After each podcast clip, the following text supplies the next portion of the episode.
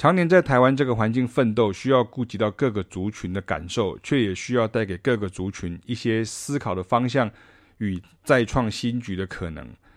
如果你问我，真的问我啊，就是古典音乐家、啊、跟爵士音乐家有什么不一样啊？我真实的答案呢，就是那个即兴的能力啊，以及快速融入乐曲 groove 的能力。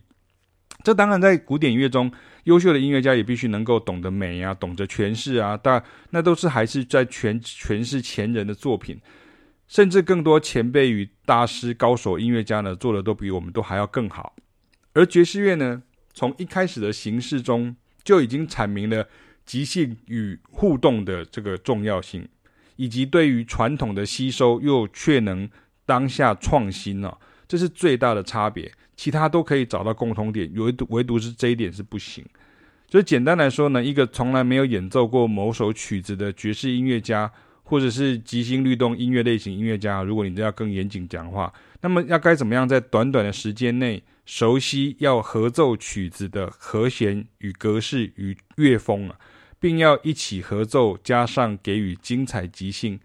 这是今日所谓古典类型的音乐家再怎样都做不到的，需要训练与自我进步。但这样讲丝毫没有任何负面的意涵，而是古典类型音乐家必须要去接受这个事实。你可以像这样即兴，而且即兴的很精彩吗？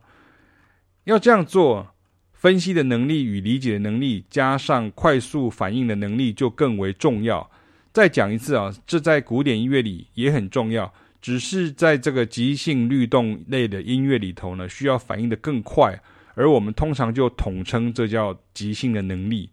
但是我觉得这应该要叫做快速融入并发展出些什么的能力，这样会比较对、哦、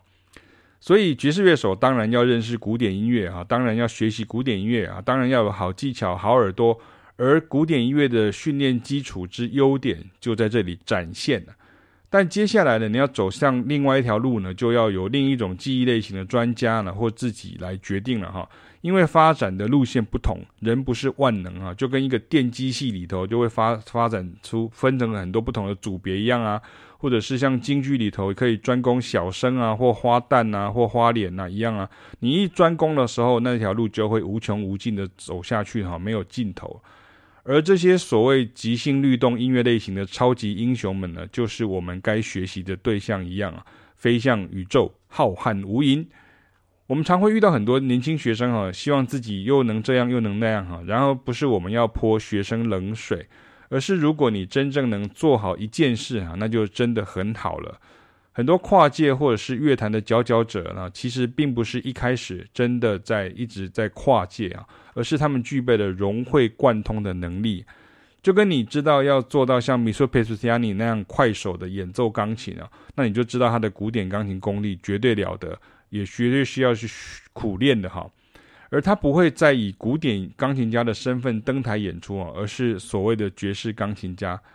当然啊，就跟艺术是没有上限的一样啊，像 Makoto Ozone 啊，就小森跟真啊，日本的这个钢琴家这类型的哈、啊，他就被经纪公司呢塑造成两者都可以，而的确他也两者皆行哈、啊，因为太强哈、啊，只是他在所谓的古典底子以外呢，同时也具备了深厚的爵士底子。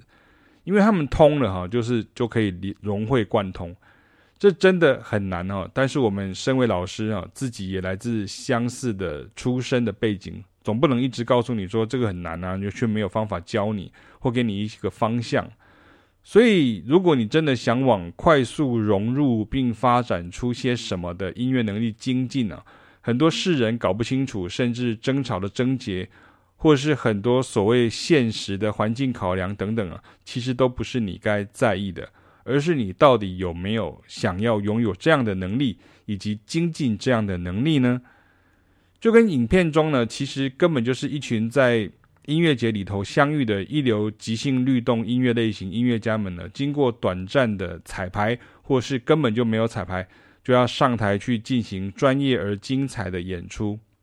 你可以花很多时间讲 Steve Gadd 有多神啊，而他分别跟 Al Jarreau 跟 Michel Petrucciani 都合作过啊，所以很有默契啊，云云啊之类的哈。但是这种能力真的是一翻两瞪眼的事啊，有就很棒啊，没有就拉倒。我们总是会因为这些伟大的音乐家的伟大相遇，也就是所谓的 great encounters， 而感动不已。而我们永远都不会忘记我们的前辈或老师告诉我们的，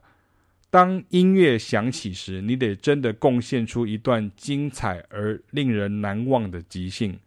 即便这即兴是稍纵即逝的，我们都要花好多时间与力气去琢磨它们，